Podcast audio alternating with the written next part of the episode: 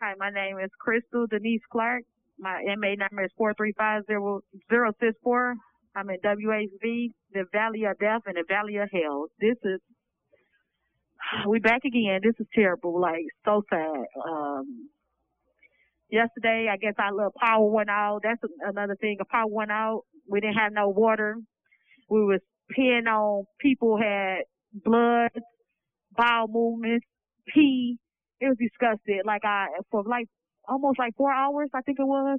Uh, the lieutenant came, Lieutenant Keys came, and I asked him. I asked him like, uh, sir, we need some water. We don't have no drinking water. Like we are using it on top of each other. You know, a lot of women's got, you know, on a he, you know, shutting me down.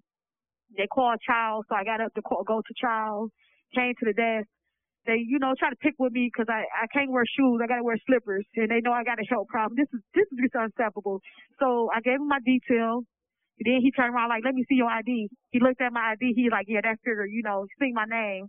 He the same guy harassed us due to the radio station. He always pick with us, harass us. Then he, I said, you already know who I, who I am, you know? He like, oh, you're nobody. Like just like down and like this, this is, uh, this is sad. This is really sad. And he gets to talk to us any kind of way. This man looked down on us like females disgust him. You came from a woman. Like I don't know what what's the problem like with him. He he he talking to us any kind of way. I got the time and date when he told this female I, I when I was working in a man prison, I waited till they almost killed themselves before I react, and that's the way I do y'all. He it's like they know how he act, and then for the officer was here to try to tell me that I I went too far. I went too far by asking for some water and about us the toilets not flushing and we using on top of each other.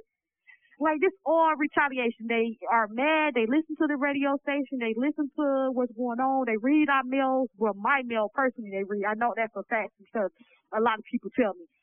Or half the time I don't get it till months later. This is so unstoppable. The word where it is. Like when that power went out at two some, it should have been a plan.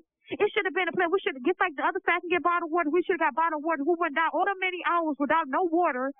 Everybody, it, was just so, the toilets was just so disgusting. Piss, bowel movement, blood, everything. We had to pee on top and I no baths, no flushing. And then how I get to get talked to about standing up.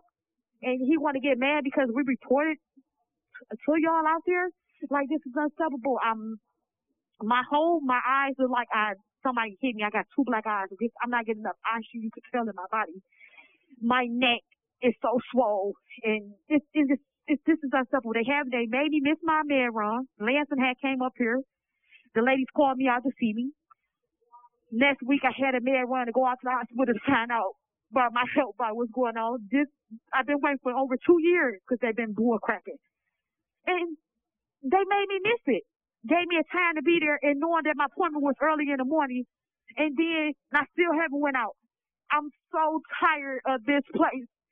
It's no fits in this place. Shut it down. They need to Lansing government. Come on now. You have heard too much about this place not to know what's going on. These commentaries are recorded by Prison Radio.